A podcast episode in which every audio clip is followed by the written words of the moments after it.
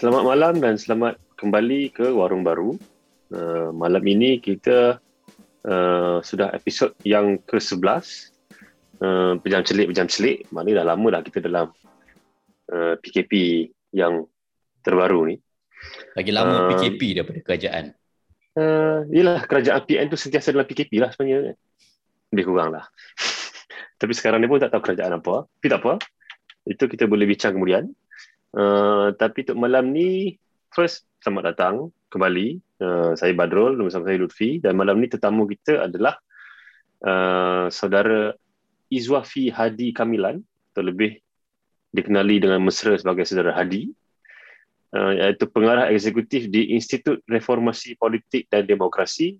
Atau nama pendeknya Reform. Uh, selamat datang Hadi. Selamat datang, Bad. Ya.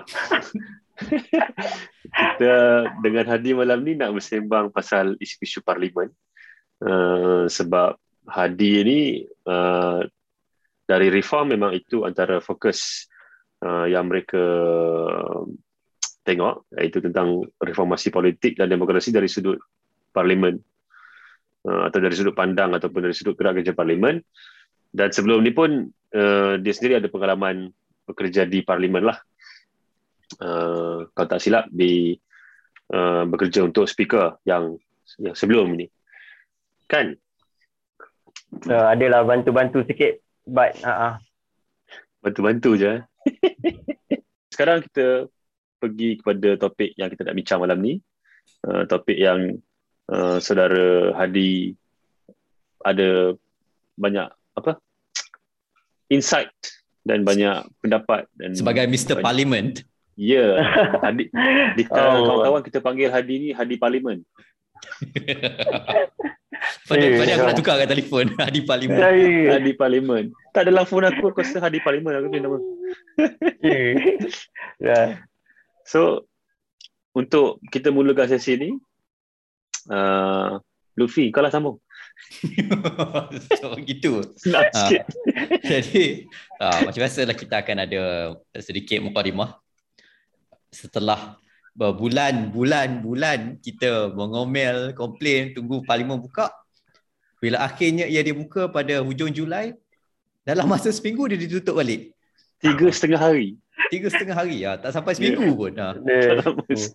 Ah, dan bila nak tunggu Isnin semula, cancel langsung. Cancel terus. Ah, cancel terus. Ah, dan tak lama selepas tu kerajaan pun tumbang. Jadi mungkin ada ada hikmah juga lah parlimen ni tak buka sebab dia membahayakan eh, kerajaan. Dan macam yang yang kita sebut di awal tadi, perubahan kerajaan dan Perdana Menteri yang berlaku hampir keseluruhannya berlaku di luar parlimen. Um, hmm. Perdana Menteri Muhyiddin Yassin mengakui bahawa dia sudah hilang majoriti dalam sebuah perutusan dalam perutusan terakhir beliau. Um, dan yang dia kutuk semua orang. Semua salah orang lain bukan salah dia. Uh, semua salah orang lain. Dan sebenarnya berjuta-juta lagi orang masih memanggil-manggil mencari-cari abah. Abah. Uh, oh abah. Abah oh abah. Dan setelah itu bila kerajaan dah dah dia meletakkan jawatan dan proses menentukan Perdana Menteri yang baru berlaku sekali lagi kita nampak penggunaan akuan bersumpah Uh, dan interview-interview di istana dan sebagainya. Jadi kita bertanya-tanya lah di manakah ruang dan kegunaan parlimen kalau macam ni.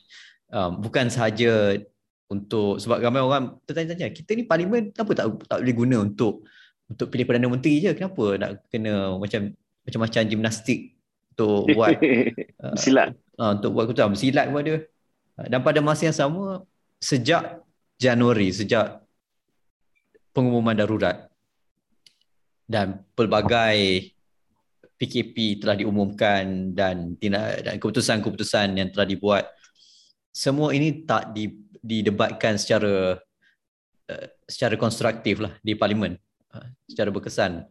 Uh, sebab tak ada undian tak ada usul. Dan setakat hari ini dah berapa? Minggu lepas dua minggu lepas 13 ribu lebih orang dah meninggal dunia. Dah dekat uh, ah, 15 ribu dah kita? Dah dekat 15 ribu. Uh, sebab sekarang ni kadar kematian bukan bukan lagi dua digit bukannya 100 lebih.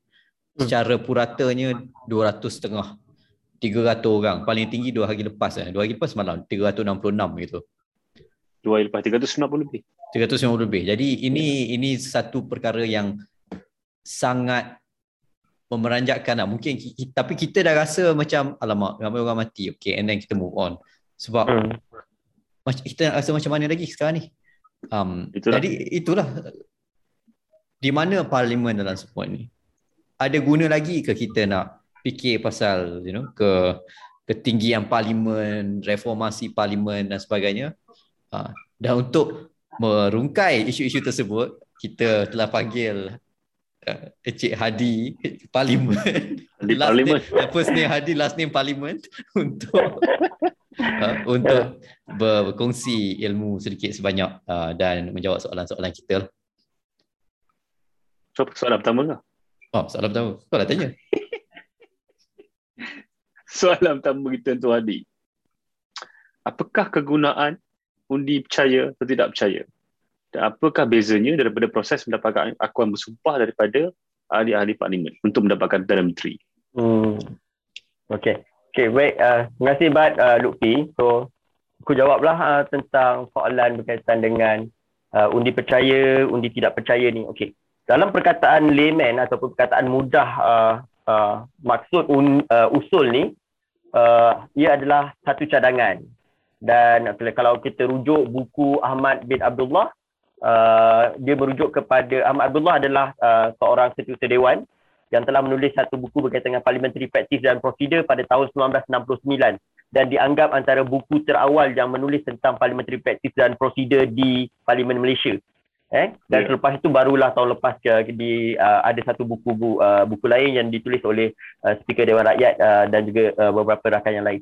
Baik, bila kita merujuk apa itu usul, usul merujuk kepada satu cadangan yang dikemukakan ahli dewan bagi mendapatkan ketetapan sama ada di dalam Dewan Rakyat ataupun di dalam Dewan Negara.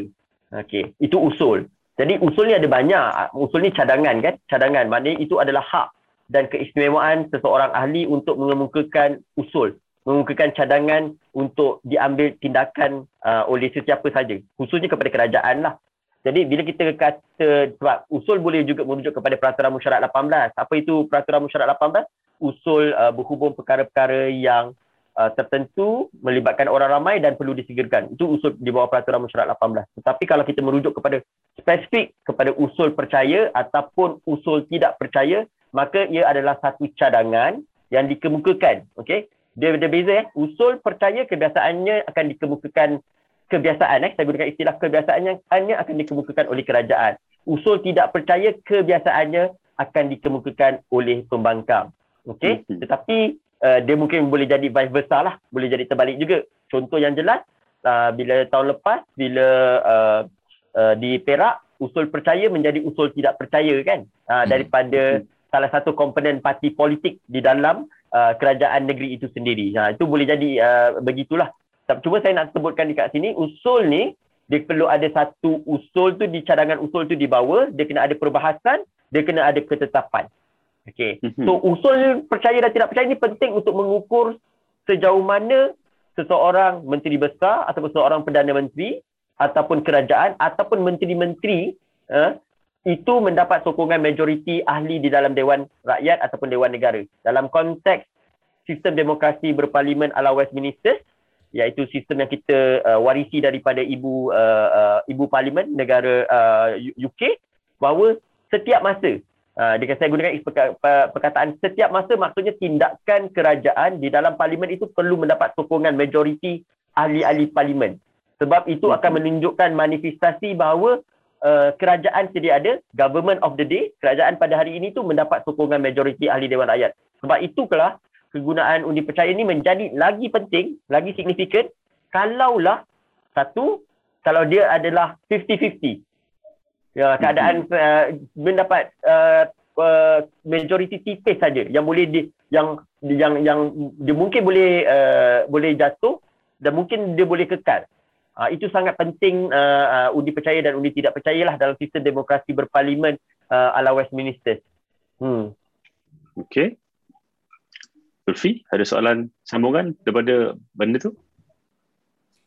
Apa. Cuba tapi tapi tadi soalannya juga apa beza dia dengan oh so saya tak menjawab apa beza dia Ah, dengan lepas tu tak jawab lagi. kan. Ha. Ah, so saja okey. Okey, jangan dia lari. Ah. Ya, minta maaf Luffy. So, okey, undi percaya sebab dia adalah usul. Jadi, usul percaya dan usul tidak percaya ni perlu dibuktikan hanya di dalam parlimen. Mhm. Mhm. Okay. Betul, usul tidak percaya pen, tidak pernah di uh, tidak pernah berjaya di di di dilunaskan uh, ataupun ditunjukkan dibuktikan di dalam di dalam uh, Dewan Rakyat. Uh, dia tidak ada kes tetapi di beberapa buah Dewan Undangan Negeri uh, usul tidak percaya itu uh, banyak saja. Contoh saya bagi contoh 1966 kes Stephen Kaluningkan di Dewan Undangan Negeri uh, Sarawak. Uh, 1961 lebih awal lagi adalah di Dewan Undangan Negeri Terengganu uh, terhadap menteri besarnya. Dia 1970 uh, saya, saya ingat sekitar 1974 ataupun 76 eh kes berlaku terhadap Datuk Harun Idris eh Mhm. uh, menteri besar uh, Selangor dan baru-baru ni adalah tahun uh, lepas uh, bila berlaku di di Perak usul percaya menjadi usul tidak percaya. Uh, dalam kes usul percaya di Parlimen Malaysia pernah berlaku dua kali lah uh, seperti mana semua sedia maklum uh, berlaku kepada uh, Tun Hussein On uh, 1976 bila uh, uh, Tun Abdul Razak meninggal dunia secara tiba-tiba selaku Perdana Menteri. Ada ke ada ada ke, ke kebimbangan? Sama ada boleh ke Tun Hussein On ni menjadi Perdana Menteri uh, Malaysia ketika itu? Maka perlu Hmm. dilontarkan satu undi percaya kehadap terhadap beliau. Sebab dia adalah manifestasi kepada perkara 434 kan? Perlembagaan Mhm. persekutuan. Uh, maka sebab itulah dia dipilih uh, dia kekal menjadi Perdana Menteri. Lepas tu tahun 2004 terhadap uh, uh, terhadap uh, uh, uh, yang amat berhormat Perdana Menteri uh, sekali lagi Datuk Seri Abdullah Haji Ahmad Badawi So bezanya usul percaya tidak percaya berlaku dalam parlimen tetapi SD berlaku di luar parlimen. Uh, tapi dia menjadi popular selepas tahun 2009 apabila kes Dewan Undangan Negeri Perak. Eh bila Mhm. Datuk uh, Datuk Seri Niza cuba untuk membubarkan Dewan Undangan Negeri Perak setelah uh, dia menjadi minoriti eh bila dua orang uh, uh, uh, ahli daripada PKR melompat uh, juga seorang DAP eh melompat parti so dia jadi minoriti dan kerajaan dia tumbang.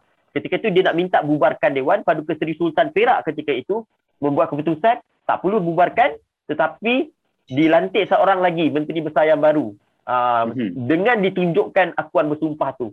Tetapi pada peribadi pandangan peribadi saya saya bersetuju lebih baik uh, uh, kes Stephen Kaluningkan 1966 maknanya perlu dibuktikan di dalam uh, di dalam Dewan Undangan Negeri ataupun Badan Perundangan. Uh, itu adalah Mhm. lebih molek, lebih elok sebab uh, rakyat yang memilih mengundi ahli-ahli parlimen ataupun ahli Dewan Undangan Negeri maka nak dibuktikan sama ada dia uh, seorang menteri besar, seorang Perdana Menteri itu masih mendap- mendapat sokongan majoriti ahli parlimen ataupun ahli Dewan Undangan Negeri maka perlu dibuktikan di dalam Dewan.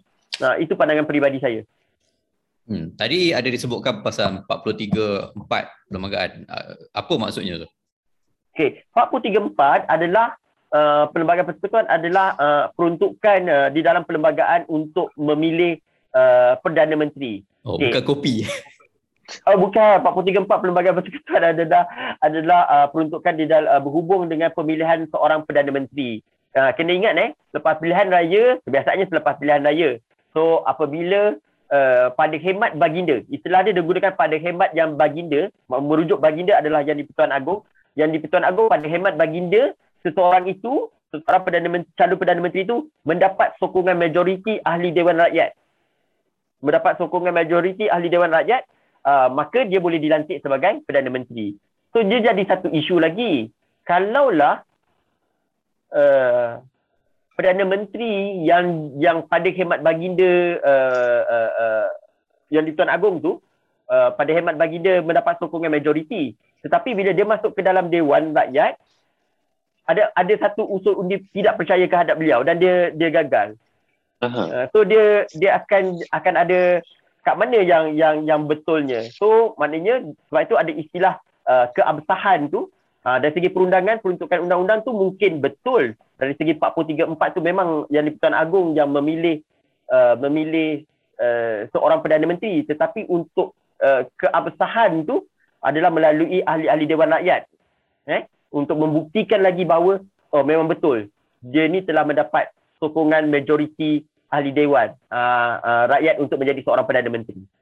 Sebab kalau kita tengok dalam perjalanan penggunaan SD setakat ni, dalam masa tiga minggu yang lepas ni pun kira sokongan pihak pemihakan telah berubah-ubah.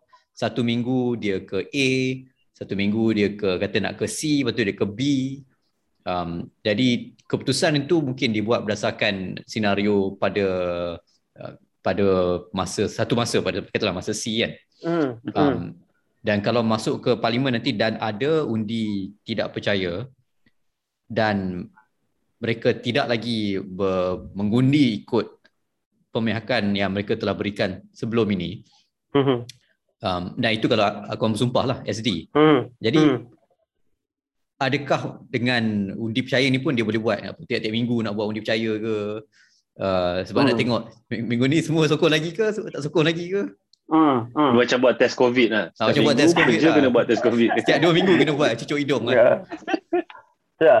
Uh, okay. Uh, di di di Parlimen UK, uh, undi percaya ataupun undi tidak percaya ni dia tidak dikanonkan. So dia bersifat dia bersifat uh, convention. Bila bersifat convention ni dia bersifat tradisi. So dia ikut hmm. tradisi politik cuma di beberapa buah negara seperti di parlimen uh, India uh, dia dia dia dikanunkan di dalam peraturan-peraturan musyarat okey uh, saya uh, dan dalam bacaan saya saya tidak pernah lagi lah melihat bahawa uh, undi percaya ataupun undi tidak percaya ni harus diadakan pada setiap minggu macam uh, Lutfi cakap tu jarang uh, selalunya undi percaya ni bila dah sekali dah buat So dia akan mengambil satu tempoh masa yang agak lama untuk dibuat sekali lagi. Uh-huh. Je. Tapi dia tidak boleh mustahil. Dia t- tidak boleh uh, jadi uh, mustahil mungkin boleh dia buat. Sebab dia adalah uh, convention dalam keadaan parlimen di Malaysia pula. Dia usul yang bersifat uh, subsidiary. Bila saya sebut dia usul yang bersifat subsidiary ni, eh, dia usul yang bersifat substantif. Substantif dia adalah usul persendirian. Maknanya setiap orang ahli ada hak untuk mengemukakan usul tu. So mm-hmm. sebab itulah pada uh, pada uh, uh, uh, Perdana Menteri yang lalu dan Sri Muhyiddin Yassin dia hampir 25 orang meletakkan uh, uh, usul uh, undi tidak percaya kepada beliau kerana usul ni bersifat substantif, bersifat persendirian yang mana semua orang ada hak untuk mengemukakan usul itu sendiri. Dan dia adalah tapi usul dia yang bersifat dewan. Betul. Betul. Sebab dia bersifat persendirian lah. Jadi dia dibaca bersama-sama dengan peraturan musyarat 273. Uh, apa itu dia peraturan musyarat 273? Uh, Okey, saya bagi dalam uh, peraturan musyarat 273 adalah notis usul ataupun dipanggil dalam bahasa Melayu juga adalah pemberitahu usul. Okey, kalau dalam bahasa Inggeris dipanggil notice of motion. Ia adalah seperti kena ada satu cover letter untuk memaklumkan kepada speaker bahawa usul ini akan dicadangkan ke dalam parlimen. Okey. Mm-hmm. Notis usul ni secara generalnya kalau dia bukan uh, satu usul yang datangnya daripada kerajaan, notis usul perlu diberikan dalam tempoh masa 14 hari. Okey, 14 hari. Maksudnya kalau you adalah penyokong ahli parlimen penyokong kerajaan, government backbenchers ataupun kamu adalah ahli parlimen pembangkang ataupun kalau kamu adalah ahli parlimen bebas, maka 14 hari notis itu terpakai kepada kamu. Tapi kalau kamu adalah uh, adalah uh, menteri notis tujuh hari. Uh, notis usul tu tujuh hari saja. Dan dia boleh menjadi notis usul boleh menjadi sehari jika not, jika menteri merasakan ia perlu disegerakan dan ia berkepentingan orang awam. So dalam keadaan kes ini kebanyakan notis usul kena 14 hari baru naik di dalam aturan urusan musyarat Lutfi. Belum lagi dibahaskan, dibincangkan sebab dia perlu dibaca bersama-sama dengan peraturan musyarat 14 pula. Apa dia peraturan musyarat 14? peraturan musyarat 14 adalah tentang susunan perkara-perkara yang akan dibahaskan ataupun yang akan dibincangkan di dalam Dewan Rakyat. Eh? Saya sebutkan banyaknya di dalam Dewan Rakyat lah, peraturan mm-hmm. uh, musyarat di dalam Dewan Rakyat. So, perkara N, N tu daripada A hingga M tu kebanyakan adalah, adalah usul-usul kepada yang bersifat kepada kerajaan. So, kena kena selesaikan rang undang-undang kerajaan, usul kerajaan. Yang N tu barulah berkaitan dengan rang undang-undang uh, apa tu uh, usul ber, uh, uh, apa ni usul kepada ahli bukan kerajaan dan juga perkara-perkara am dan itu kena melalui proses A hingga ke M tu dulu barulah N tu uh, usul yang uh, bagi uh, ahli bukan kerajaan tu baru boleh dibahas ataupun dibincangkan.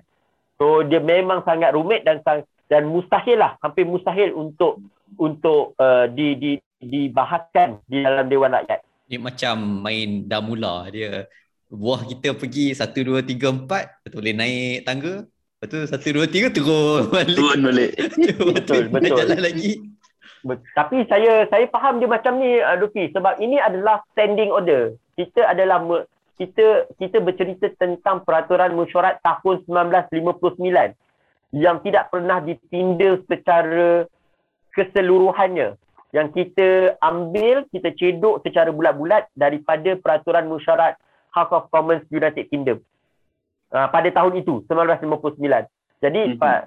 keadaan tahun 1959 yang banyak berpaksikan kepada prinsip majority rule, yang maknanya orang yang mempunyai kuasa majority itu memerintah. Sebab itulah di dalam peraturan mesyuarat di Dewan Rakyat, kuasa itu dipusatkan lebih mementingkan kepada uh, uh, pihak pemerintah bukannya kepada menyokong ataupun uh, uh, melindungi uh, uh, minoriti iaitu parti-parti pembangkang bebas ataupun uh, penyokong bukan kerajaan. Jadi kenapa Hmm. kita tak pernah cuba untuk kaji balik ke ubah balik? Ni soalan sangat retorik lah sebenarnya. Tapi kita tanya juga. Saya saya saya rasa uh, uh, ini cerita 62 tahun uh, kerajaan yang pernah memerintah 62 tahun Ah, sebab Ah, sebab kena- kenapa? Kenapa kita tanya soalan macam itu? Sebab kalau kata Yes. kita cedok daripada UK, uh, macam macam kata tadi lah dekat UK banyak kejadian, banyak berlaku undi tidak percaya walaupun tak ada dalam dia punya dia punya undang-undang parlimen. Mhm. Jadi tak tak menghalang berlakunya undi tidak percaya di dalam apa yang kau panggil Parlimen ibu UK. parlimen eh, Westminster Hmm, kan. Ah, Tapi hmm. bila, bila sampai kat Malaysia oh tak boleh. Eh tak boleh, eh tak boleh. Betul, betul. Dan dan saya saya saya saya perasan juga uh, Luffy di Parlimen UK uh, sejak tahun 1959 hingga kini uh, terlalu banyak reformasi parlimen yang dijalankan kan. Hak minoriti dijaga, di, diberikan, hak pembangkang, opposition day dan sebagainya itu diberikan tetapi kenapa tidak di Malaysia? Itu satu satu perkara menarik yang untuk kita diskusikan lah. Tetapi kalau kita lihat uh, soalan kenapa ia tidak berlaku, saya rasa ia berkisar kepada soalan uh, kita hanya uh, mengenali ataupun bukan kita lah, uh, bapa-bapa kita ataupun uh, ibu-ibu kita kan, hanya mengenali satu parti saja yang berjasa kepada uh, uh, kepada Malaysia eh, sejak uh, negara merdeka uh, 1957 hinggalah uh, 2008 barulah kita uh, kuasa itu dinafikan, kuasa 2 per 3 tu. Jadi dalam tempoh masa 60 tahun tu sebelum itu uh, uh, dia mereka tidak pernah rasa pihak pemerintah tidak pernah rasa tergugat, kerajaan tidak pernah rasa tergugat dan dia rasa tidak ada keperluan untuk dia berikan uh, apa ni uh, ruang kepada pembangkang uh, untuk uh, mendapat tempat di dalam uh, peraturan mesyuarat uh, ataupun di dalam mana-mana tempat di dalam institusi parlimen untuk uh, untuk mereka menyuarakan hak mereka. Uh, itu soalan yang yang yang mungkin simplistik punya jawapan lah tapi saya rasa itu jawapan yang uh, relevan lah untuk saya uh, kongsi bersama-sama. Adakah undi percaya dapat mewujudkan sebuah undian yang lebih stabil? Adakah soalan itu merujuk pada kerajaan pada hari ini? Pada mana-mana, apa- mana-mana bukan kerajaan. kerajaan sini, kerajaan negeri lain, eh, kampung lain. Oh, kerajaan lain kan? Ah. Oh, okay. So, actually, uh, okay. Dia ada dua konteks lah. Kalau dia merujuk kepada konteks Malaysia sekarang, okay, ini eh, Malaysia sekarang, maksudnya sebab dia dalam keadaan uh, majority tipis, undi percaya ataupun uh, undi percaya menjadi semakin relevan. Dia sangat hmm. relevan. Sebab uh, dia menunjukkan bahawa uh, kerajaan hari ini masih lagi mendapat sokongan majoriti ahli-ahli di dalam Dewan Rakyat. Sebab dia patah balik tentang sistem demokrasi berparlimen ala Westminster yang saya rujuk tadi. Bahawa Mhm. kerajaan pada setiap masa dia perlu bertindak atas dasar mendapat sokongan majoriti ahli-ahli dewan. So kalaulah dalam beberapa tindakan dia ataupun dia waktu tabelkan rang undang-undang nanti uh, ada ada sekali masa dia mendapat uh, tidak mendapat sokongan majoriti. Dia itu dah menjadi uh, uh, tidak percaya. Uh, tindakan itu menjadi manifestasi tidak percaya. Uh, maknanya dia dah tak dapat sokongan majoriti ahli uh, dapat tidak mendapat sokongan majoriti rakyat. Uh, itu itu sangat penting lah kita kita lihat. Yang kedua dalam konteks secara secara uh, global atau secara luas lagi jika sesebuah kerajaan ataupun jika seseorang Perdana Menteri itu yakin dia mendapat sokongan majoriti ahli uh, dewan kenapa dia tidak kenapa dia perlu takut kan? Uh, dan dari segi konteks uh, kepercayaan hak dan keistimewaan itu adalah hak dan keistimewaan seseorang ahli uh, untuk mengemukakan usul percaya ataupun usul tidak percaya. Perlu ingat eh uh, maknanya mekanisme ataupun tools alat untuk ahli-ahli dewan membuat tindakan ataupun men, uh, menjalankan pekerjaan mereka itu salah satunya adalah mengemukakan usul. Jadi saya rasa tidak ada masalah kalau uh, ahli dewan itu nak dia rasa pada masa sekarang dia rasa dia nak kemukakan satu usul. Saya rasa itu adalah hak individu yang kita perlu mm-hmm. yakin dan percaya itu adalah keistimewaan seseorang ahli.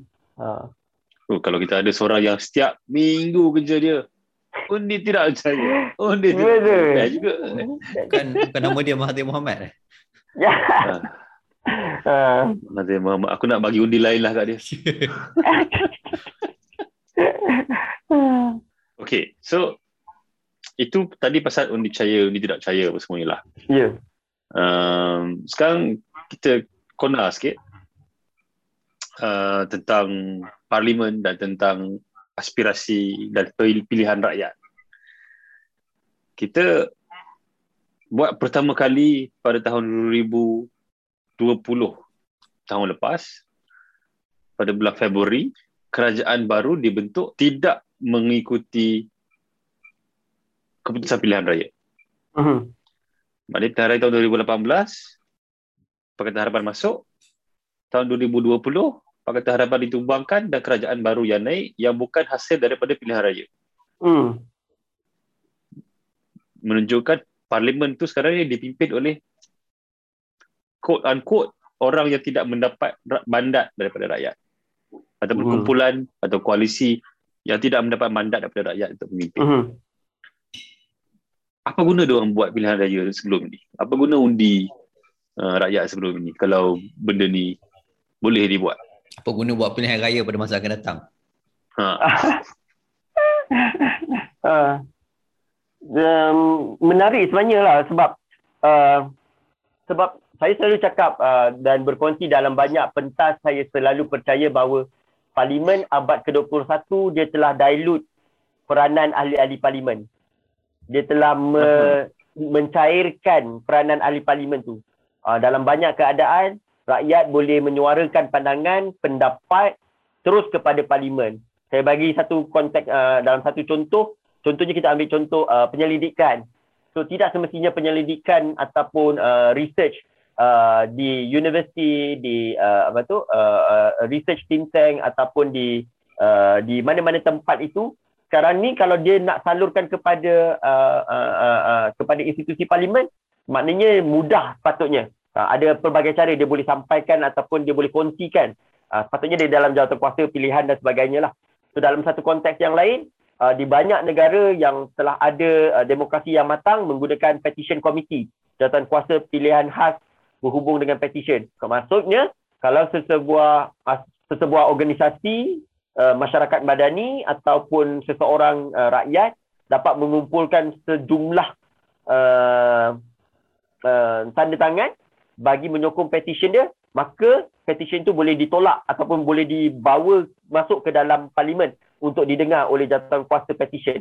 So saya saya saya merasakan di Malaysia sepatutnya sudah ta- sampai satu masa kita mempertimbangkan bahawa uh, uh, uh, uh, ya rakyat kena ada peranan uh, dan dan hmm. kita tidak boleh memberikan kepercayaan 100% kepada ahli-ahli parlimen kepada ahli-ahli dewan. Saya sentiasa tidak mempercayai ahli-ahli dewan saya antara salah seorang lah yang tidak mempercayai ahli-ahli parlimen ataupun lama sangat duduk dalam tu eh. sebab dah lama sangat kan? eh lama sangat betul betul lama sangat kot sampai menghakis kepercayaan saya so saya rasa uh, dan, dan sudah sampai masanya uh, ada sebab itu saya juga boleh boleh uh, bersetuju bila ada orang mencadangkan ada tindakan yang perlu kita buat terhadap moral uh, ahli-ahli parlimen yang yang telah diundi uh, supaya uh, apa tu uh, di dalam parti uh, politik tertentu lalu bila dia menang dalam pilihan raya lalu dia lompat sehingga menjat, menjatuhkan kerajaan maka perlu ada satu tindakan yang lebih tegas. Contohnya uh, dia kena gugur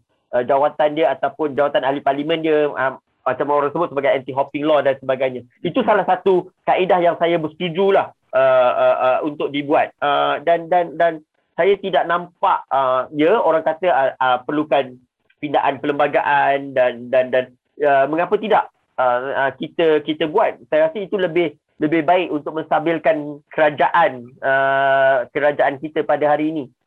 Mhm. Aku suka bila kau cakap nak melibatkan lebih uh, meningkatkan lebih pelibatan rakyat daripada membeli, hmm. memberikan kepercayaan 100% kepada ahli Dewan Rakyat. Yeah. Apa contoh-contoh yang sedia ada di, mungkin di negara-negara lain ataupun wujud dalam teori sahaja uh, mekanisme yang boleh untuk kita buat benda ni. Sebelum Supaya, kau jawab, teruskan. Uh, uh. So, ialah apa? Ha. Ada tak benda-benda ni? Sebelum kau jawab, Hadi, um, nak selitkan sikit pasal undang-undang anti lompat.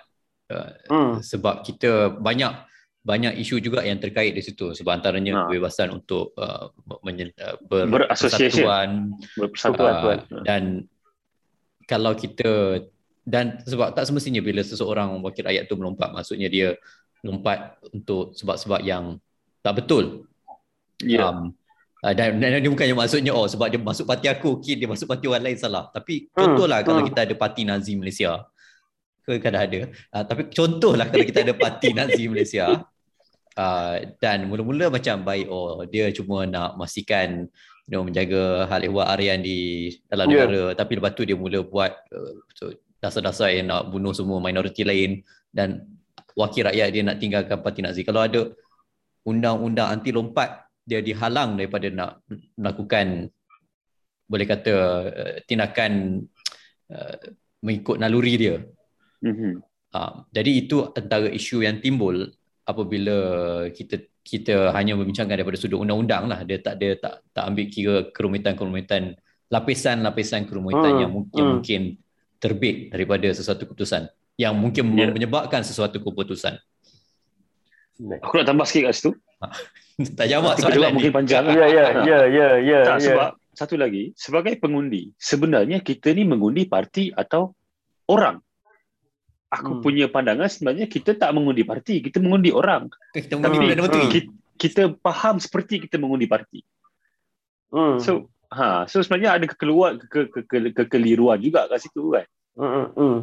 Ha, cuma aku pun jadi confused sebenarnya kat Malaysia ni sekarang ni pada ketika ini pada ketika ini orang mengundi parti ataupun orang mengundi calon uh, individu kekuatan individu uh, sebab uh, kalau ikut kepercayaan aku atau firasat aku lah melihat pilihan raya umum 2018 orang mengundi disebabkan parti. Parti mm-hmm. memberikan dia dia kalau dia seorang yang tak ternama eh masuk dalam parti A parti A tu dah memang ada possibility menang. So uh, sebab itulah dia dia menang.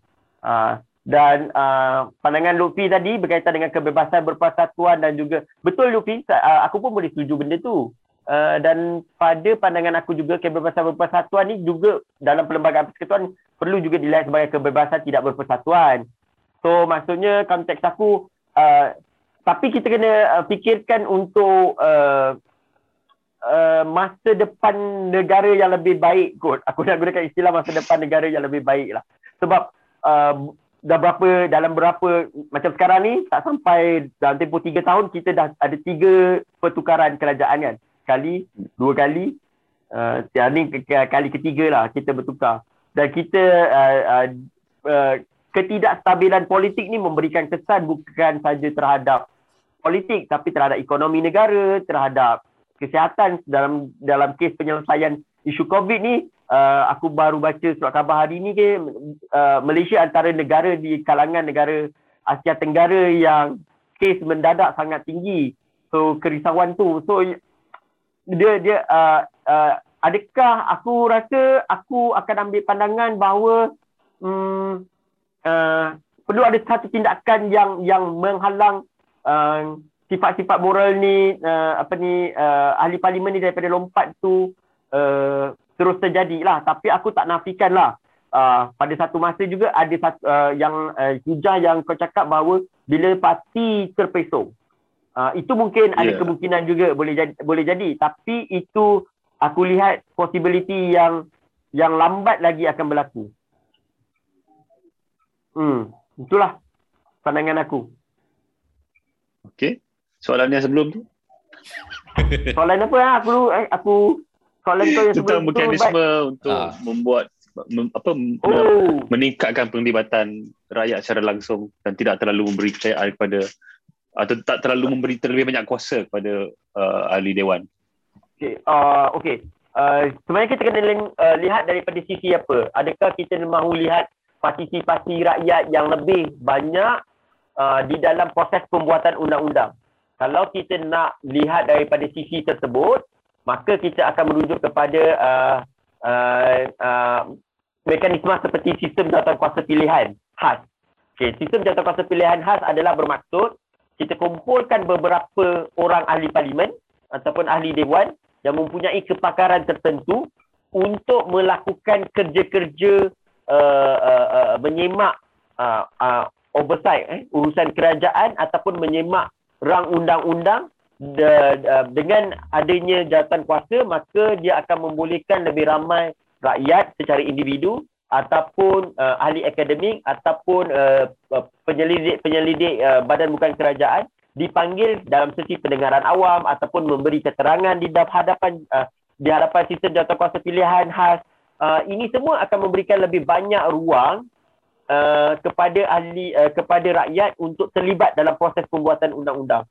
So apa yang berlaku sekarang adalah kita lihat uh, rakyat uh, kurang atau uh, mendapat tempat untuk terlibat di dalam proses pembuatan rang undang-undang. Uh, mm-hmm. Khususnya apabila rang undang-undang tu kita tahu uh, apa tu rang undang-undang tu dah siap dan bersedia untuk di, di dibentangkan ke dalam dewan.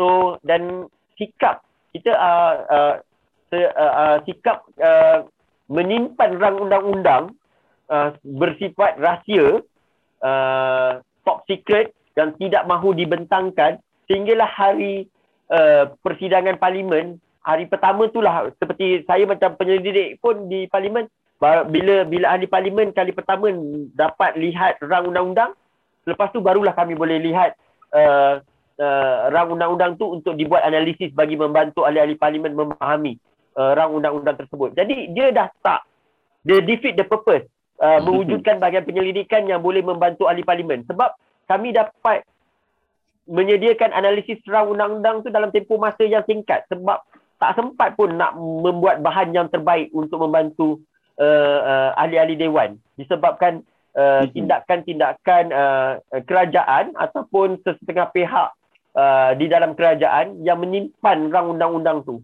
dan dan saya rasa kalau nak buat satu polisi dasar ataupun rang undang-undang yang baik bukankah sepatutnya rakyat diberi maklumat yang selengkapnya rakyat diberikan satu satu uh, ruang untuk memberikan pandangan, pendapat. Saya ingat di di di UK ada istilah dipanggil kertas hijau dan juga kertas putih. Lutfi mungkin biasa dengan uh, istilah green day, uh, green uh, apa ni? Uh, green paper dan juga white paper eh. Kertas mm-hmm. cadangan dan juga kertas dasar. So kalau dia uh, uh, benda tu uh, baru di peringkat uh, uh, peringkat cadangan, uh, maka dia akan sediakan dalam selai ataupun dua helai kertas cadangan Lepas tu kertas cadangan tu dia akan upload di dalam satu laman web khusus yang mana rakyat boleh memberikan pandangan. Tujuan dia adalah spark the idea je. Spark mm-hmm. idea supaya bagi banyak pandangan. Komen, sokong ke, tak mhm. sokong ke, setuju tak setuju ke. Dan selepas dapat pandangan tu, diorang akan rangkumkan untuk menjadi green paper. Uh, kertas tu barulah dia jadi uh, kertas polisi. Uh, daripada kertas polisi itulah barulah diorang akan melalui proses sistem jawatan kuasa pilihan dan ditambah baik barulah dibentuk menjadi rang undang-undang. Mm-hmm. Bukankah itu lebih baik? Uh, itu yang kita yang yang saya rasa kita belum lagi. Mungkin ada di setengah uh, saya sempat lihat pada tahun 2018 di Kementerian Sumber Manusia dia boleh sempat buat dia letakkan rang undang-undang ataupun cadangan-cadangan yang hendak dibentangkan di dalam parlimen tu diletakkan di dalam laman web laman web supaya uh-huh. rakyat boleh bagi pandangan dan juga pendapat. Uh, tapi itu sekejap lah. Uh, so adakah amalan itu akan berterusan dan sebagainya? Hmm. Dia- Itu antara antara contoh lah. aku mungkin di sini soalan susulan aku itu ialah satu ialah bukankah dengan adanya layer-layer macam itu uh, proses penggubalan undang-undang yang sudah sedia kala perlahan akan lebih lambat lagi dan pada masa yang sama wakil-wakil rakyat ni bila dia mengundi dia mengundi atas dasar apa kalau dia tak sebab baca Hmm. Hmm. Aku aku aku aku Luffy aku, uh, sebab tu dia proses uh, reformasi uh, uh, dia bukan saja uh, nak uh, melihat daripada satu sisi lah dia banyak lah itu antara salah satu uh, aspek melambatkan proses untuk buat undang-undang proses membuat dasar-dasar kerajaan yang yang baik untuk rakyat tu lambat tetapi dia juga uh, aku lihat juga uh, dia melibatkan banyak banyak perkara lah bila kita kita kena fikir uh, aku uh, kalau aku aku akan ambil sikap uh, uh, uh, uh, apa ni uh, uh, kita nak buat yang terbaik untuk rakyat. Uh, ya, aku selalu cakap kata kaya kalaulah ahli parlimen aku rasa semua ahli parlimen mungkin bersifat nak buat yang terbaik untuk rakyat, nak berkhidmat yang terbaik untuk rakyat. Tetapi tetapi kalaulah uh, uh, kalau mungkin dia orang berjiwa rakyat lah. Dia orang berjiwa rakyat. Aku bersangka baik dia orang ni berjiwa rakyat lah. Uh, ya, Aku terbalik. Aku bersangka buruk dulu. uh, cuma cuma aku aku lihat uh, uh, dia proses yang melibatkan banyak perkara. Uh, dia bukan proses uh, okey kita kena uh, uh, ubah uh, apa ni uh, sistem jawatankuasa pilihan saja. Dia melibatkan banyak perkara. So dan dia tidak boleh dibuat selalu aku aku dan dan aku percaya dan aku sentiasa percaya bahawa reformasi parlimen ni tidak boleh dibuat kalau sesebuah especially kerajaan lah dia tidak ada political will untuk buat. Dia tak ada hasrat sebab reformasi parlimen ni, reformasi institusi ni dia kena digerakkan oleh kerajaan sedia ada. Dia bersanggup dan juga bersedia untuk mengurangkan kuasa dia sebab dia nak kena oversight kera- diri dia, Hmm. institusi dia yang dia sendiri berkuasa. Tetapi kita selalu percaya, selalu di di di, di, di diberitahu bahawa bila seseorang tu ada kuasa, dia adakah dia suka untuk melepaskan kuasa dia ataupun berkongsi kuasa dia? Kan? Kau dah rasa um, eh dulu tak ada uh, apa ni apa ni apa ni uh, yalah uh, duit mudah dapat. Lepas tu kemudahan-kemudahan uh, apa ni um, apa ni uh, apa ni uh, polis sumber ke kerajaan semua uh, sumber kerajaan ke connection ke networking ke duit ke uh, apa ni kaki tangan ke ramai dan sebagainya adakah dia bersedia untuk berkongsi benda-benda tu? Itu isu dia sekarang ni. Dia, dia adalah sikap. Uh, so aku pun itulah aku aku tunggu jugalah siapakah uh, Perdana Menteri ataupun menteri yang bersedia untuk bersuara seperti uh, yang sang, kali pertama bersedia untuk berkongsi kuasa tu kepada pembangkang lah. Hmm. Uh, sebab aku selagi kita tak ada Perdana Menteri yang bersedia untuk berkongsi kuasa dengan pembangkang, selagi tu reformasi parlimen ni tidak boleh dilakukan. Aku percaya uh, uh, prinsip prinsip aku uh, uh, uh, itu premis aku. Dan nama itu akan bernama Idul Izofi Hadi. Eh tak tak, tak. aku tak so, aku tak ada aku tak ada aku tak ada niat nak jadi tu. Aku duduk macam ni lah kerja aku. Ah, itulah. Perdana Menteri yang kita nak yang tak ada niat nak Ya, jadi aku tak nak. Tak apa ya. Uh, aku tak nak. mungkin mungkin di kalangan kau kau orang berdua lah kan. Aku pakai hati-hati. Aku tak boleh jadi Perdana Menteri. eh boleh boleh. Uh, Luffy, ada soalan lain? Ah, Untuk area tu tak ada lah kot buat masa ni. Ha. Area lain. Area lain. Di luar parlimen tu ada apa je? Jadi selain daripada tu apa lagi reformasi-reformasi rombakan parlimen yang mungkin kita perlukan pada masa semasa Ah, untuk jadikan parlimen ah. ni you know satu institusi yang Lebih berguna untuk rakyat. lebih berguna untuk rakyat. Betul. So okay. Uh, um, kita selalu uh, aku rasa kalau lihat kepada uh, kita lihat dulu peranan parlimen eh. Uh, peranan parlimen selain daripada proses buat undang-undang, uh, uh, peranan kedua adalah uh, menyemak urusan kerajaan. ketiga adalah bincangkan uh, perkara-perkara berkepentingan orang ramai ataupun yang keempat adalah uh, meluluskan belanjawan kan. So dia ada dua uh, peranan utama penting lah. Yang pertama sama ada uh, menyemak urusan kerajaan itu bagi tujuan uh, menyemak kuasa supaya kerajaan tidak terlalu berkuasa ataupun memastikan kerajaan itu sentiasa di, uh, berada di dalam jalan yang betul.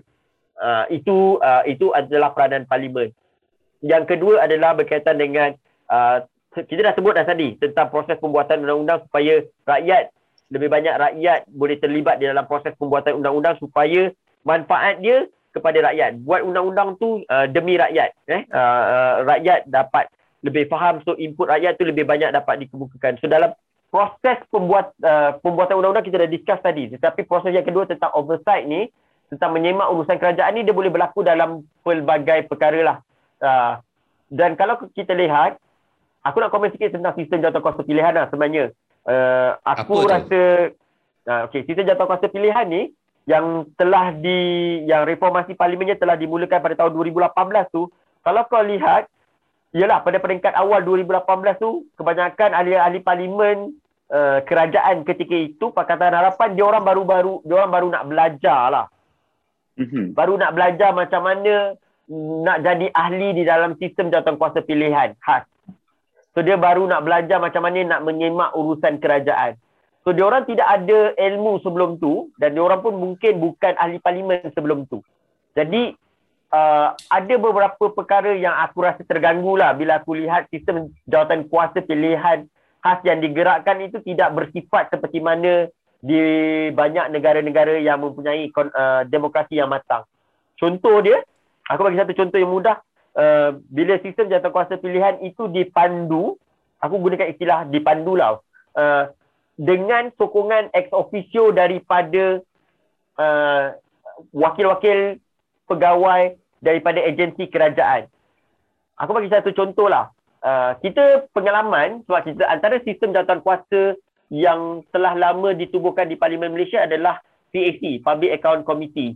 Uh, jadi kita ada ada ada pengalaman bahawa duduk dekat dalam sistem jawatan kuasa uh, Public Account Committee ni ada wakil-wakil agensi kerajaan yang duduk menasihati uh, ahli-ahli jawatan kuasa uh, PAC tentang tindakan-tindakan kerajaan sama ada betul ataupun tidak dan sebagainya. Aku selalu terfikir, kenapa kita perlukan ex officio sedangkan ex officio yang sama juga yang kita nak oversight.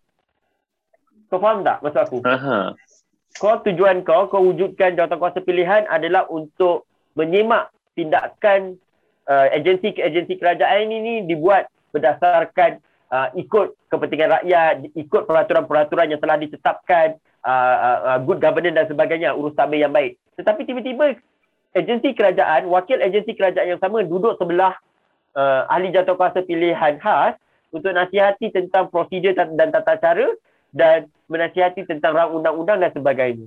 So dia macam eh so apa tujuan jatuh kuasa pilihan ni? Kau nak oversight uh, uh, uh, apa ni uh, agensi kerajaan ataupun sesebuah kementerian tapi dia orang pula yang jadi ex officio dekat dalam tu. Tapi adakah dia orang masih lagi uh, dalam masih lagi bertugas ataupun dah dah dah bersara? Dia orang masih lagi berkhidmat. Dia orang di kalangan uh, mereka ada biasanya mereka ni adalah pegawai-pegawai yang ber, uh, apa ni, mempunyai otoriti tinggi lah untuk membuat keputusan dan juga memberi penerangan terhadap uh, uh, terhadap uh, ahli-ahli jawatan kuasa pilihan.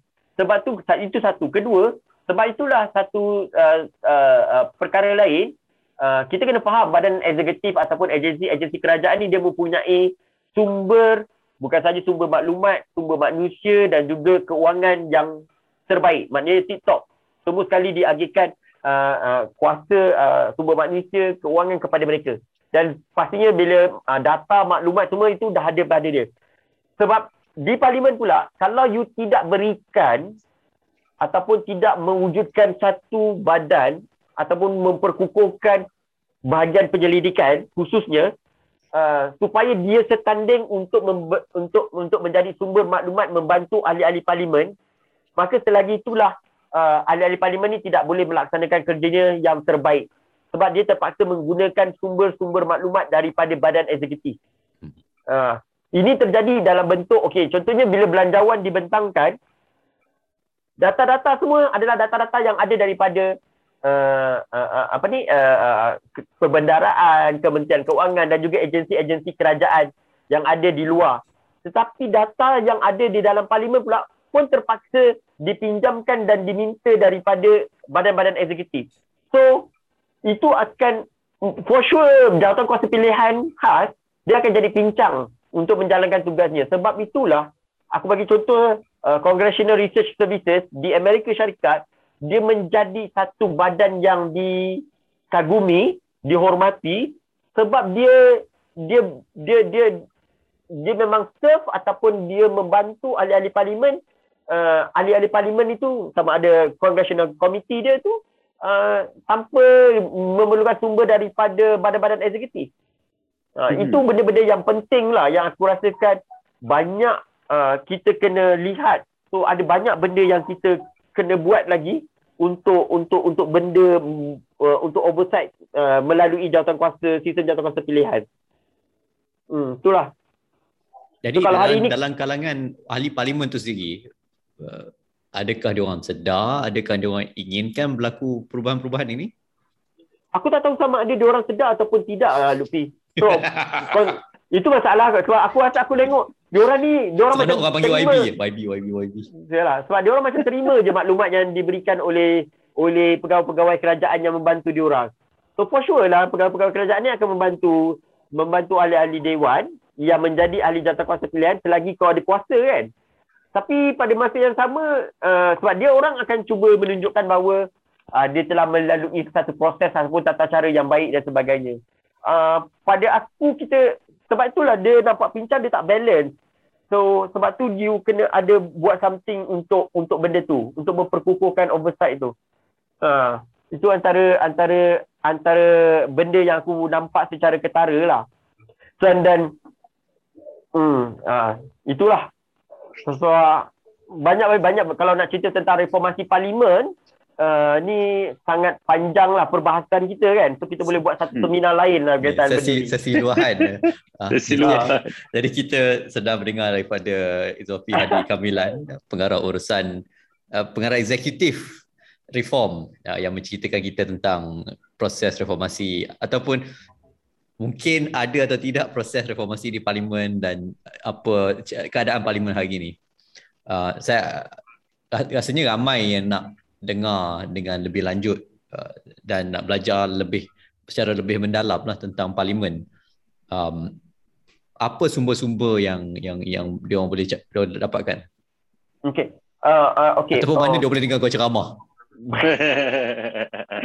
kau buat kelas khas kan aku ke? Uh. So, uh, so, antara salah satu, sebenarnya antara salah satu menyebabkan yang aku uh, keluar lah daripada parlimen apabila selepas 62 tahun parlimen bersidang. So 11 September 1959 adalah uh, hari dianggap sebagai hari pertama parlimen bersidang secara rasmi eh. Uh, selepas negara merdeka. Uh, sebab uh, 11, 11 September? 11 September ya? Yeah, 11 September. Uh, September 11 so uh, aku sentiasa memperingati dia sebab 62 tahun uh, sebab kita akan masuk tahun ni adalah tahun yang ke-62 jadi bila bila aku lihat bila tahun 62 dan kita masih lagi uh, ramai lagi rakyat Malaysia yang tak mengetahui fungsi parlimen. So itu mungkin antara menyebabkan satu uh, desakan lah dalam diri aku yang menyebabkan aku nak keluar daripada parlimen dan buat parliamentary outreach kat luar. Nak jumpa mm-hmm. rakyat, nak mengajar, nak nak bagi tahu apa itu peranan parlimen. So aku lihat parlimen bukan sebagai institusi politik. Aku lihat parlimen sebagai produk. Aku macam orang yang kerja swasta, aku jual macam aku me, macam macam seller lah macam okay, jual macam M1. Ju- Ah, macam jual F1, macam jual MW kan. Ha. Bawa institusi parlimen, aku akan aku nak jual jual institusi parlimen. Okey, aku nak menjual dia melalui sebab tu aku aku suka je ah, bercakap dekat dekat dekat pelajar, dekat orang awam, dekat NGO uh, supaya dia orang tahu peranan tu sebab sebab aku percaya lagi ramai rakyat tahu tentang peranan institusi parlimen, lagi rakyat lagi banyak tekanan yang kita boleh berikan kepada ahli-ahli politik kita, kepada wakil-wakil rakyat kita, kepada ahli-ahli parlimen kita untuk buat kerja yang betul. Aku rasa selama ni dia orang khususnya dekat luar bandar uh, so uh, itulah kerisauan aku lah. So sebab tu aku keluar dan juga buat benda-benda tu dan uh, baru-baru ni reform dia banyak uh, bukanlah banyak tapi kami ada dah dapat sedikit dana untuk buat beberapa perkara. Kita dah mulakan dengan buat video uh, beberapa video tentang uh, perkenalan tentang parlimen, perkenalan tentang Dewan Rakyat, Dewan Negara, proses pembuatan undang-undang. Kita pun dah mula keluarkan infografik sedikit uh, apa itu usul, apa itu uh, apa tu jawatan kuasa pilihan khas. Selepas ni kita ada tentang kamar khas, tentang pembangkang. Kita juga uh, uh, buat research tentang parlimen kita nak uh, kita ada plan nak buat uh, seminar uh, berkaitan dengan parlimen dan banyak benda. Kita nak buat kepada kepada orang awam. Aku aku kalau buat dengan pelajar universiti aku bagi free je. Aku bagi talk free je. Sebab aku rasa dia orang yang lagi uh, dan juga kalau sekolah menengah pun kalau nak panggil aku aku bagi free je. So aku offer lah kat sini kan. So kalau ada kau kau mereka yang ni dengar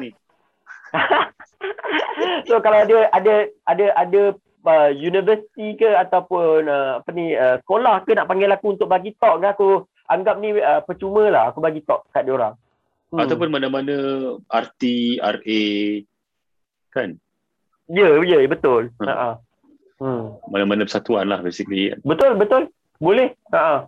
Uh, itu itu aku rasa itu tanggungjawab lah yang aku kena ambil selepas 62 tahun uh, uh, parlimen uh, uh, 62 tahun parlimen uh, parlimen uh, apa ni uh, bersidang tapi kita tak buat apa-apa lagi kan. Hmm. Mm-hmm.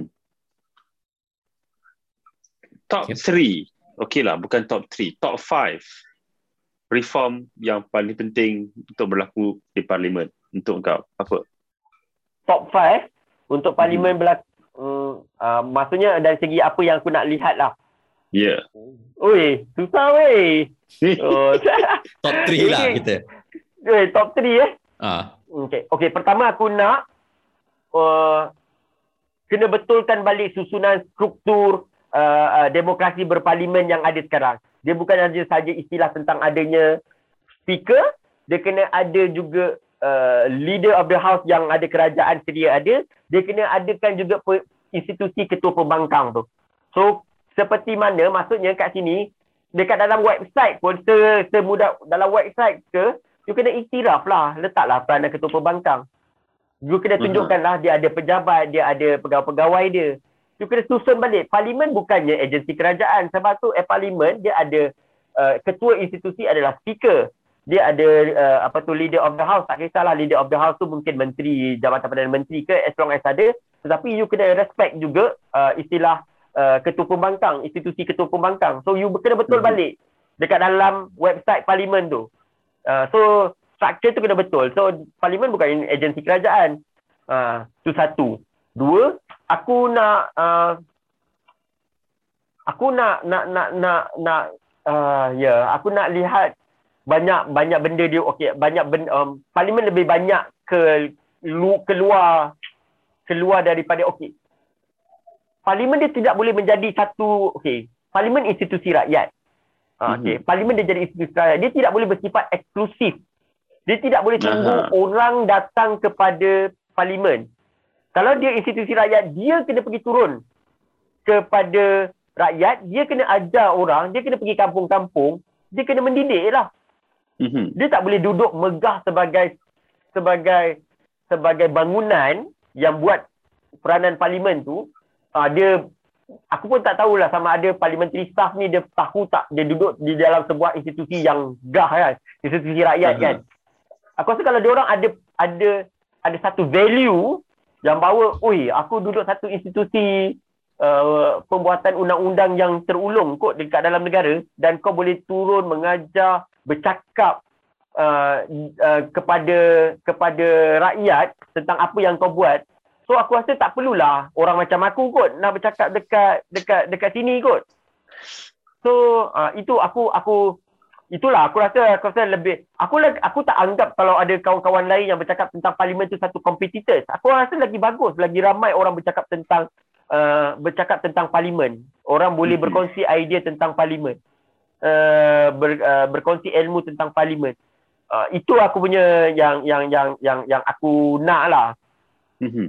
uh, kedua yang ketiga ketiga last kan last aku nak tengok apa lah oh. uh, ketiga aku nak tengok um, hmm, um, Pak, okey, uh, 8 tahun aku rasa aku, aku tak adalah bukanlah aku rasa aku banyak belajar lah duduk dekat parlimen kan sebab aku Mhm. banyak dapat dapat peluang belajar kat banyak tempat kan. Tapi aku rasa uh, aku uh, aku patah balik aku uh, hmm, entah aku pun aku pun susah lah nak cakap aku rasa aku tak boleh nak cakap aku rasa uh, jatuh aku tak boleh nak nak, terfikir aku rasa uh, itulah dua benda yang aku nak tengok lah uh, setakat ni. Eh, aku nak kongsi aku nak kongsi satu buku lah. Ah, apa dia? Ha, sila, sila. Ha. Sebab sorry sorry sebab tadi sebab tajuk tajuk tajuk malam ni tentang reformasi institusi dan parlimen kan. So buku ni dah aku baca tiga tahun sudah sebenarnya tapi aku still lagi sebab mungkin sebab buku ni buku sejarah kan. Aku pula kebetulan suka juga se- sejarah. So siapa yang nak uh, uh, baca buku ni aku uh, nak tahu tentang apa itu reformasi institusi dan parlimen ni boleh rujuk buku ni lah. Buku ditulis oleh Dr. Alexandra Calso. Uh, Dr. Alexandra Calso uh, uh, uh, apa ni diterbitkan uh, uh, buku ni tajuk dia Parliamentary Reform at Westminster lah. So dia dalam tulisan Dr. Alexandra Calso ni dia buku ni adalah uh, sebahagian daripada PhD dia lah, terbitan daripada uh, research PhD dia.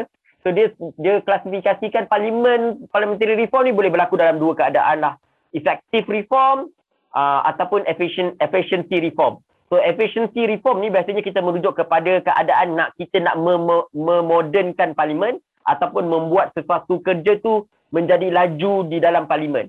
Sebab itulah kita gunakan komputer, kita adakan IT, kita gunakan uh, sistem pengundian yang lebih cekap, lebih cepat kan. Uh, itu semua adalah proses untuk mempercepatkan kerja-kerja di dalam parlimen. Tak banyak uh, khususnya kepada kerajaan government of the day dia tidak dia suka kepada uh, efficiency reform sebab dia tidak boleh dia akan melarikan orang daripada lihat untuk uh, tengok effectiveness reform. So apa itu effectiveness reform itu adalah macam yang kita dah bincang pada hari ini lebih banyak kepada oversight government of the day lah. Maksudnya menyemak urusan kerajaan. Kalau kita nak tubuhkan jawatan kuasa pilihan khas itu. Kalau jawatan kuasa pilihan khas itu untuk semak kuasa kerajaan, uh, itu adalah effectiveness reform. Kalau kita nak buat uh, uh, perkara-perkara yang uh, pindaan peraturan mesyuarat yang buat yang mana pindaan peraturan mesyuarat itu akan mengikat uh, atau ataupun mengurangkan kuasa kerajaan, uh, itu adalah effectiveness reform. Uh, itu sangat itu antara uh, konsep-konsep besar yang aku belajar bila uh, uh, uh, tentang bercakap tentang reformasi parlimen lah. So sebab tu bila aku lihat orang tu bila sesuatu institusi parlimen ataupun parlimen Malaysia ni buat uh, speaker lecture series ke uh, ataupun buat buat uh, idea-idea baru aku akan terus aku akan terus papkan dia. Aku terus kata ini effectiveness reform ataupun efficiency reform. Bagi institusi meng, menginstitusikan pembangkang ataupun menginstitusikan ketua pembangkang ni effectiveness reform ataupun efficiency punya reform. Okey, okey. Boleh, boleh. Ada apa lagi, Luffy? Kita boleh terus membuat iklan kita seperti biasa. Oh, Uh, silakan. jadi seperti reformasi institusi dan parlimen, orang baru juga memerlukan kesedaran dan bantuan orang awam. Jadi seperti biasa kita mengajak pendengar dan semua peminat-peminat kita kalau ada untuk sampaikan uh, sumbangan melalui Patreon kami di www. kau ertis. Kita ada kena- you ni. Macam orang putih kata you dress for the job you have in mind. So mindset pun kena macam gitu. Aduh, hai. Kalau inilah mindset kau. Jadi uh, sampai uh, bolehlah lawat ke Patreon kami di www.patreon.com slash warung baru. Uh, dan seperti biasa kalau bukan kalau lah. Uh, kalau dah dengar sampai sini kongsi episod ni. Uh, bagi kat kawan-kawan uh, bagi dekat teman-teman orang yang yang yang yang mungkin berminat dengan parlimen yang tak berminat dengan parlimen ke musuh-musuh um, supaya kalau dia dengar lima minit pertama pun tak apa kita suka sebab dia kita, kita kau. a click is a click. Nak dress for the job tapi bila dengar 5 minit pun dah suka dah. Uh, tak apalah macam at least you get your foot in the door gitu. Um, dan seperti biasa uh, sampaikan komen dan cadangan anda melalui saluran-saluran media sosial kami di Facebook dan Twitter. Sokongan anda amatlah kami hargai.